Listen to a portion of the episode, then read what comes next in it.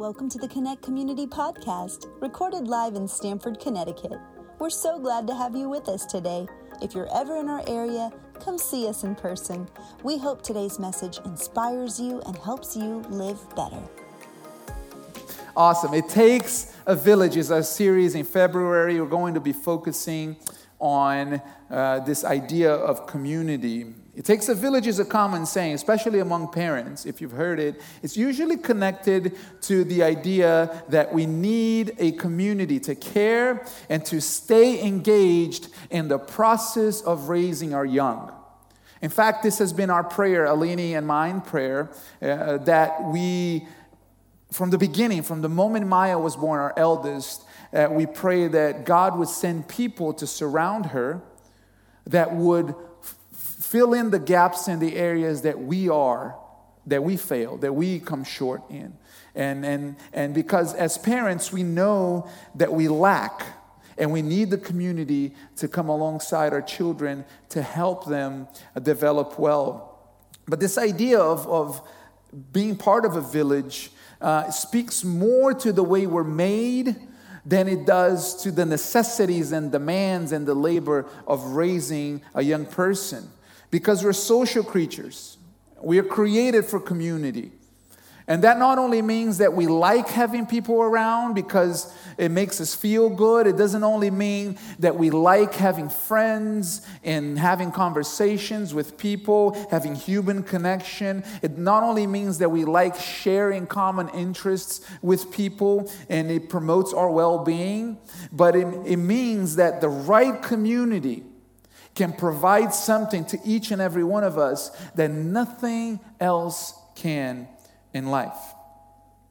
So, in a world where every person is lured to be their own self, in a world where we're called to build our individual brand, in a world where the so called self made man or self made woman is idolized, it's, it's almost like glorified, it's easy to dismiss or even underestimate how much a person's relationship, how much a person's connection actually has to do with their life outcomes. Every single connection we have has something to do with the outcome of our lives, for better or for worse. In fact, the Apostle Paul warns us in one of his letters to the church in Corinth. He says, 1 Corinthians 15, verse 33, he says, Do not be deceived. Bad company ruins good morals. See, I believe we live in the best time and the best era the world, society has ever seen for community, for collaboration, for interconnection between people, between families, and between communities. I believe there has been no other time in history where this has been uh, uh, the way that, that we connect has been better than what it is now. We can move around. We can move around with ease. We can connect digitally. We can record ideas, express ideas on audio and video. We can easily store and digitize our content.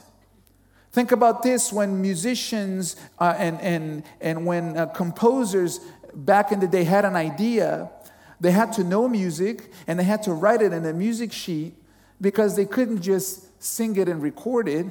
It had to be on paper. Now you just pull your phone out and, you know, if you have a singing voice or an idea, you just record it right then and there. There's so much that we have in our hands so that we can formulate and we can create and we can do all that a thousand times better than we could do just a hundred years ago. And I just made up that statistic, but I'm pretty sure it's true. You know, this is an election year.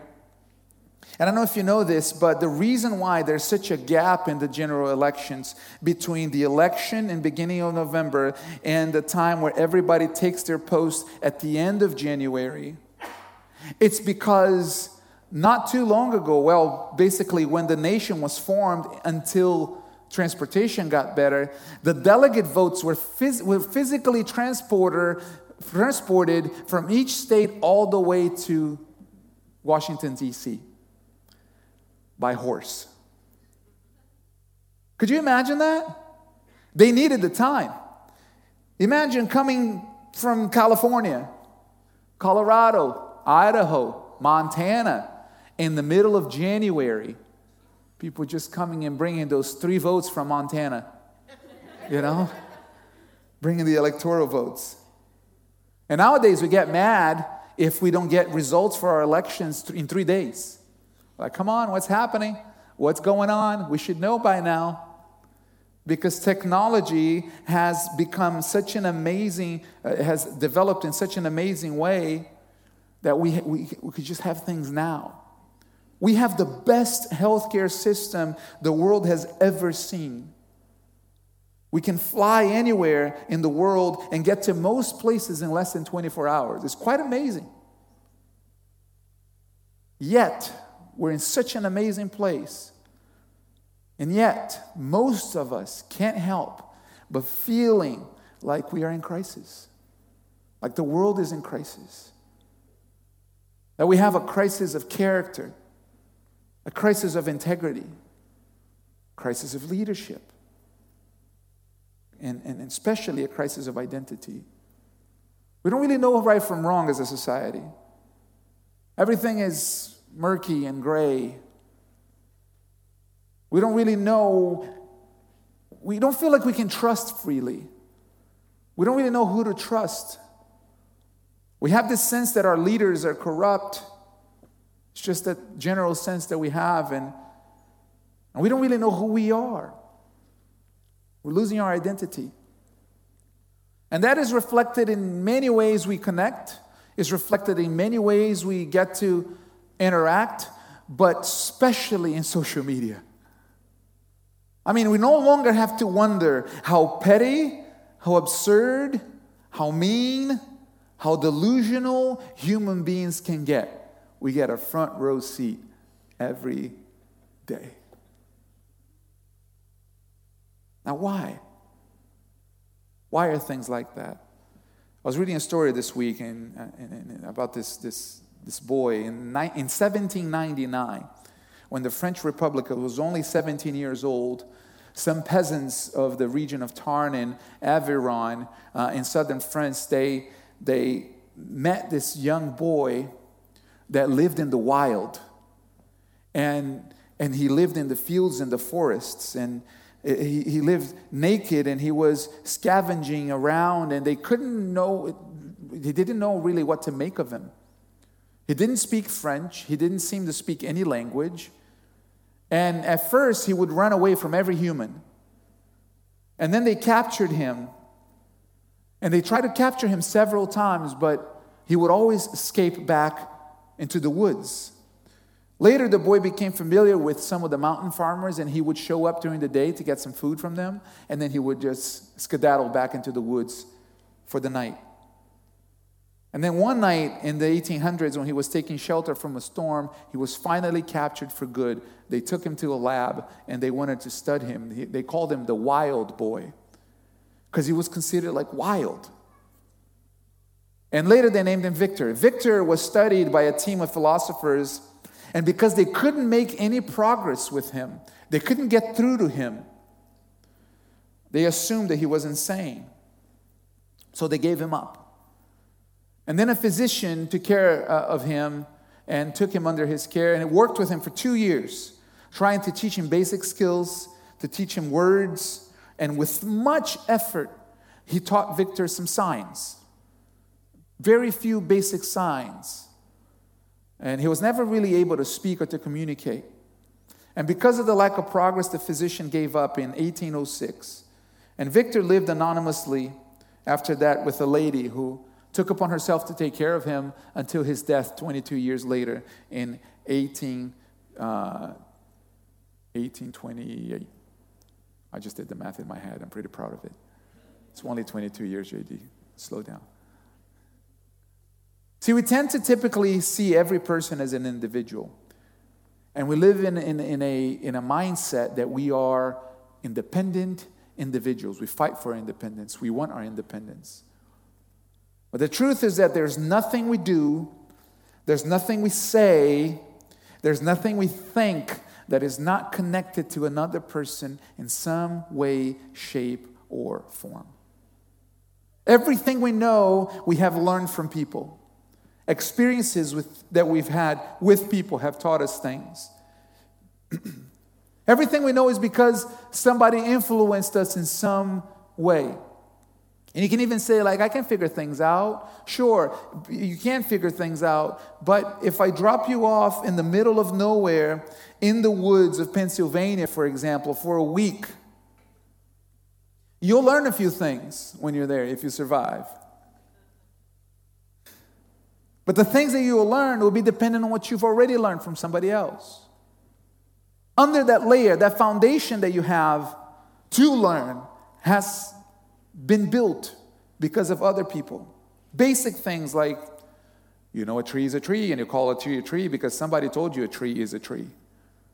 And there's no other way for you to understand a tree except by the way that you've been taught. And then there are more complex things like finding north based on the position of the sun. It's all things that we have been taught. And everything else, too, we have been informed by others. We are much more interconnected than we think. Our process of learning, of living, we're much more interconnected than we think. And because of that, we need the right community around us. We need the right community around us. Listen to what the Apostle John wrote in 1 John, his letter, uh, chapter 1, verses 5 through 7. Listen to this. This is the message we have heard from him. I think we have it on the screen for you. And proclaim to you that God is light, and in him there is no darkness at all. If we say we have fellowship with him while we walk in darkness, we lie and do not practice the truth.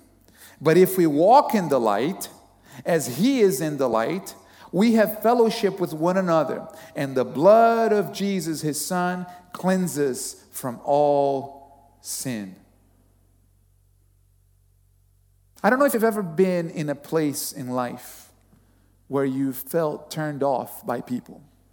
Now, we're talking about having the right people in your life, having the right community. We're talking about the influence others can have on us. But I'm sure that if you've lived a little while, you've been disappointed by people. You've been turned off by people. Maybe you tried to connect, you tried to make amends, you tried to participate, you tried to build a meaningful relationship, but somehow you were disappointed or maybe even wounded. If you've ever been there, can you tell why? Can you pinpoint why that didn't work out? See, talking about community in church is not as easy as it sounds. Because I can share a message here with you that can be aspirational. I can share a message that can be inspirational. And I can tell you that we are made for community, that we are better together, which is true, that we need each other, which is true. I can tell you that if it weren't for community, we would all be like Victor, which is true. And it can be a very polite message, a very encouraging message, filled with truisms, and it can make you feel warm inside. But in actuality, you might find it hard to apply to daily life because many of us in this room have been in contexts where you thought to yourself, we're not better together. In fact, you have been in situations where you left the situation thinking we should have, we should have, have never gotten together. We should have never been together in the first place. Some of you understand the notion that we need each other, but on the inside you're thinking, no, it's okay. It's all right. I'm fine. See, I love people. I love being with people, I love being around people, but I'm also 100% okay all by myself. I'm fine all by myself. I used to, as a teenager, I used to go for walks by myself. I would just think, pray, wonder about the world. And I would be by, by myself just walking for hours sometimes. And I grew up, many of you know, in a ministerial family. My grandpa was a pastor, my dad still is a pastor. And so, as a kid growing up, I've had a disproportionate amount of exposure to people. People, their behaviors, their intentions, their ulterior motives, their hidden ambitions, their stories, the good, the wonderful, but also the bad and the ugly. And I can tell you from personal experience that I've seen the words by the Apostle John here that he wrote. I've seen it and I can attest that they're true. They, I've, been, I've seen them be true again and again and again and again. See, before we talk about community, we need to talk about what makes a community healthy. What makes it for a healthy community? And the Apostle John here, he echoes what Jesus has taught, and he echoes what other biblical teachers have taught. He's saying some people are of the light. Some people are walking in the light, but there are some people who are walking in darkness. That's why we're confessing each Sunday blessed is the person who walks not in the company of the wicked and the fool. When you're trying to make connection, make a connection with people, this is the quality that will determine whether it'll be true community, whether it'll be a nurturing community, and whether this will be a kind, a bad kind of company that we read from the Apostle Paul that corrupts good morals. And I believe more than ever, more than ever, we need to be strong and unapologetic about the kind of people that we let in our inner sanctum, in our inner life, in our inner circle. Yes, we ought to love our neighbors. We ought to love our neighbors. We ought to love our enemies. Pray for our enemies, like Jesus said. Pray for those who persecute us. We have to do it, but we should be careful. And we should choose who we're going to walk with. There's a difference. I'm talking about intimacy. I'm talking about true connection. I'm talking about the people that you let into your heart. See, loving someone doesn't mean that you should walk with them, it's two different things. And some people need to be loved from a distance. Amen. I knew I was going to get you with that. Some people need to be loved from a distance. That means that you want the best for them, yes. You're not going to badmouth them. You're not going to gossip about them. You're not going to make things difficult for them. You're not going to be petty towards them. You're going to love them. You're going to pray for them. But you're going to build a healthy distance. It's okay to build a healthy distance because some people you know are not walking in the light, some people you know are walking in darkness. And they might be good people good coworkers that you're working with, friends who have good intentions, maybe family members that are trying. Nevertheless, they are walking in darkness. And so it's important for us to define without prejudice, without hate in our hearts, without any kind of dis- negative discrimination, to say, hey, I like that person. I want the best for them. Our conversations are fun, but I don't want their life. I don't want to live like them. I don't want to do what they do. I don't want to love what they love. I'll be kind. I'll be loving. I'll be helpful. And I'll pray for them. But I will not be like them. It's important. Here's what Proverbs says Proverbs 13 20. Listen to this. Whoever walks with the wise becomes wise, but the companions of fool, what? Will suffer harm.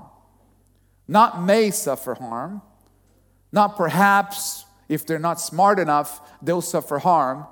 The companion of fools will suffer harm. It's, in a, it's an assurance. Because we are influenced by one another. See, if your attempts to truly connect with people have failed, and you look back in those connections and you do a little bit of forensics on what happened, you will probably realize that either you or the other person at the time were walking in darkness. It's one or the other. There was some kind of darkness on either side. See, what does verse 7 say? Let's go back to the first John scripture, verse 1, uh, uh, chapter 1, verse 7. It says, But if we walk in the light, as he is in the light, we have fellowship with one another, and the blood of Jesus Christ, his Son, cleanses from all sin. I love this passage.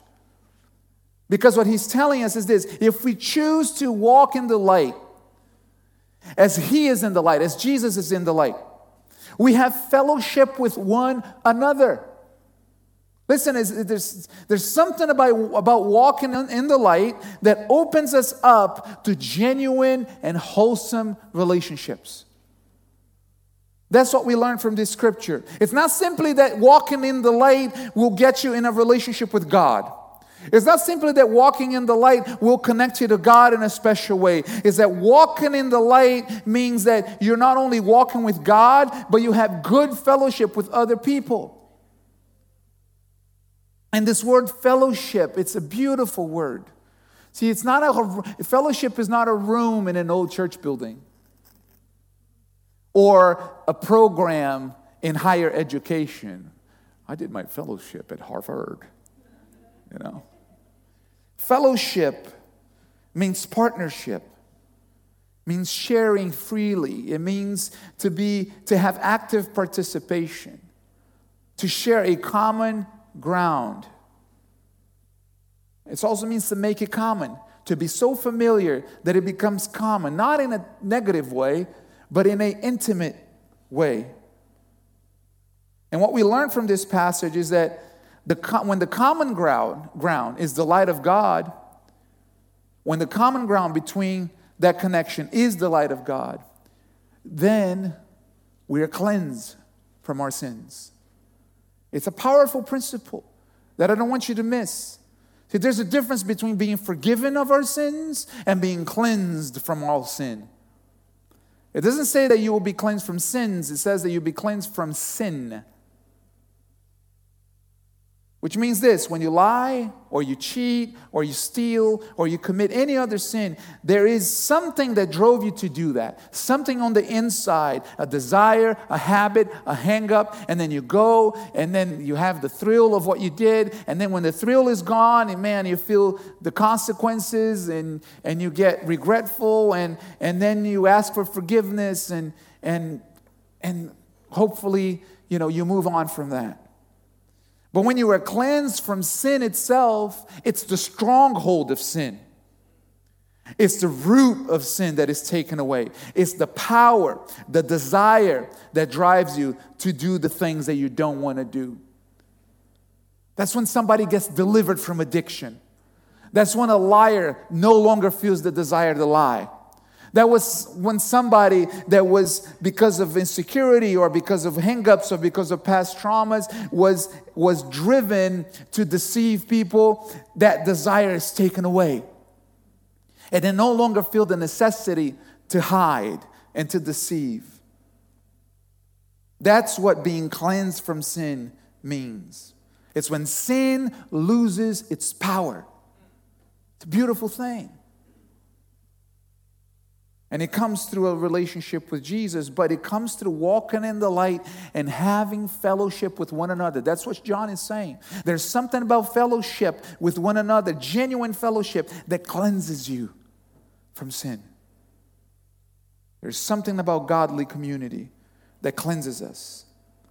Now, this is the kind of relationship I believe every person should develop and form. This is the kind of relationship everyone who decides to follow Jesus is empowered to have. In fact, the Apostle James puts it in a different shape, and he also uh, uh, alludes to this idea of the fellowship between believers having healing power. Listen to what James writes, James chapter 5, verses 14 through 16. He says, Is anyone among you sick?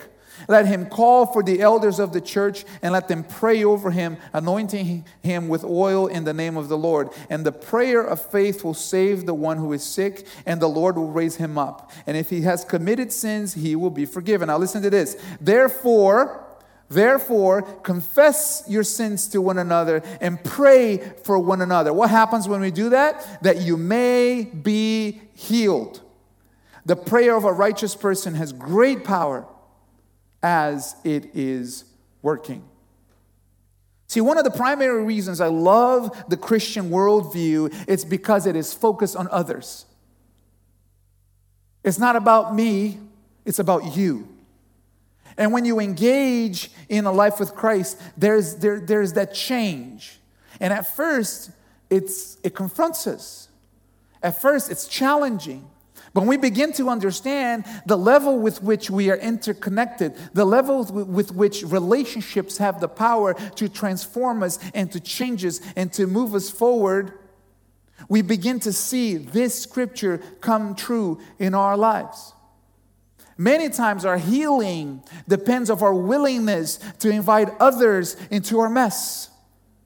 Many times our healing depends on our willingness to expose the sickness and this is not just physical sickness, to expose the things that we're going through on the assurance that we are walking in love with somebody. This is real Christian walk. This is the real walk that Christ call, called us to live in. And some of us here have been dealing with hangups, with crutches for years. And the reason is because you've even tried to pray about it, we even try to bring it to God, but you have kept it in the dark. You're trying to walk in the light, but there's that part of you that you're like, no, this, this has to stay hidden because it's too big. I can't bring it to the light. It's going to change how people see me. And maybe that fear is understandable because you have trusted people in the past. And how can you trust people once you've been betrayed? It's difficult. But what the scriptures tell us is very important because when the scripture uses words like cleansed, like forgiveness, like transformed, born again, it does so because the moment you decide to walk away from sin, the moment you decide to take a step away from it, you're building a separation between who you are and the thing you did. And the, the, the, the very act of confessing means that you are letting it go. It means that you are verbalizing what you believe on the inside and you're inviting somebody else to see that you are no longer that person. To confess is to let go, it's to release. To confess is to divorce yourself from that thing that had you trapped. And in the community of faith, we not only confess the things we're letting go, in the community of faith, we confess who we are becoming. We confess the, the, the, the, the true of who we are, the truth of who we are in Christ, in God. Friends, I've never believed in the church more than I do in this, in this time in history. It's true that we're in a crisis. It's true that institutions are failing. It is true that society is fragmented and confusion is growing and people are isolated, but the gospel is still effective. The Christ, Christ is still the answer. Yeah, you can clap for that. If you're going to clap, do it well. Christ is still the answer. That's why we're here today. I was, a pa- I was, I was at a pastor's cohort this week, and Pastors from all over the Northeast region were coming together. Uh, we came together in New Jersey basically to talk about how to lead our churches with integrity, how to lead our churches forward in health. And uh, a big portion of the day was about managing church finances properly and best practices and whatnot. But uh, one of the speakers, uh, he was talking about the future of the church, and he said this thing that really hit home for me. He said, You know, the future of the church is not online. The future of the church is brick and mortar. And I was like, yes, yes, the future of the church is not only, I believe, I believe in technology. We're going to leverage that technology the best we can. You know, we're going to build classes and videos and things of that sort and, and, and, and, and do all that. But true community happens face to face. True community happens when we're in the same room, exchanging ideas, sharing heart face to face. And I want to ask those of you who have a home or an apartment or a place where you can have people over, those of you who like having people over and enjoy having good people in your home, to pray and consider hosting a connect group this spring. Because this is how we'll begin to develop these things that we're talking about. I believe God is calling us to make more ways, uh, make more room, and, and find more ways to bless people and create spaces like this where this kind of community can flourish, where this kind of fellowship that the scripture talks about can grow.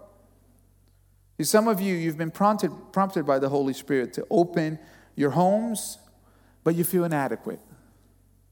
Maybe you feel afraid. And some of you, you will, you will be prompted. You will be praying and you'll be thinking, man, I should do that, but I don't know if I can.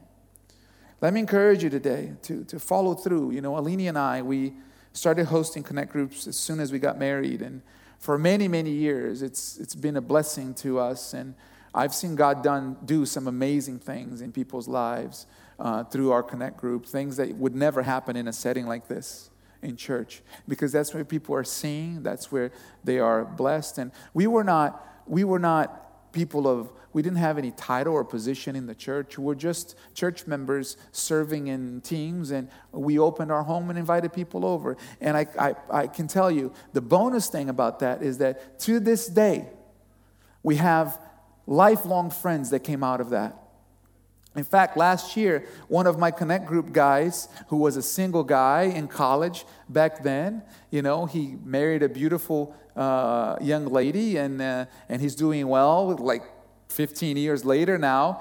And he said, JD, why don't you bring your family to Cancun with us? It's on me. Just bring everybody. That's a good friend. That's a good friend. I'm not promising that's going to happen to you if you start a Connect group, but it could. It could. If God did it for me,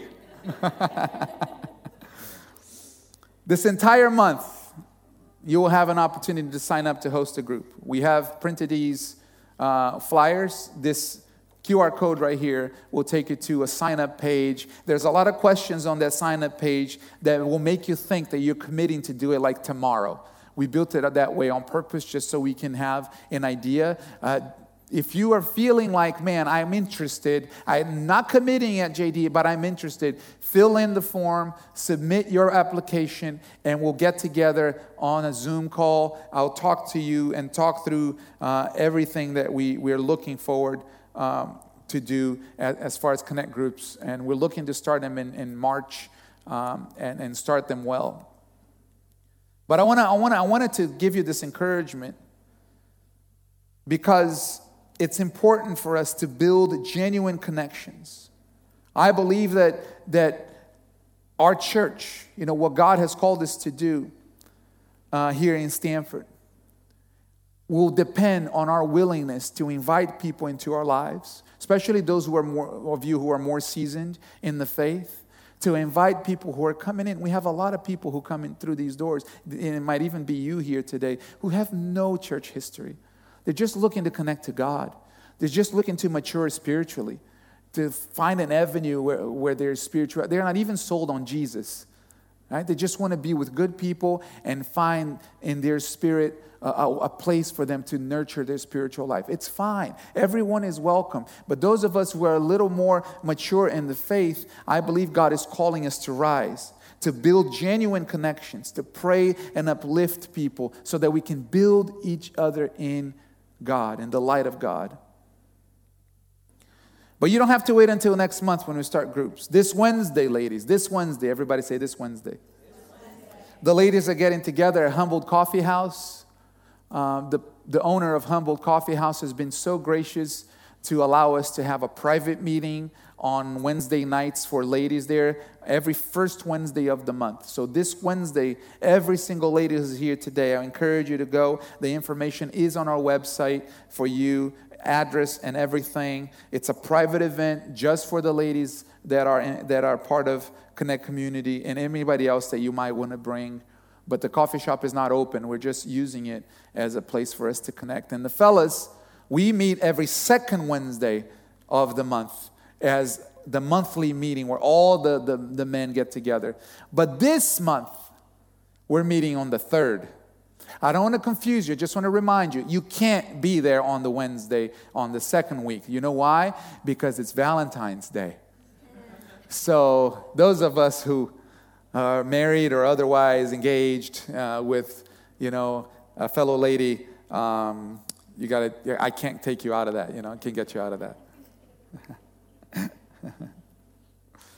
and also here each Sunday, I encourage you to make room to connect with people.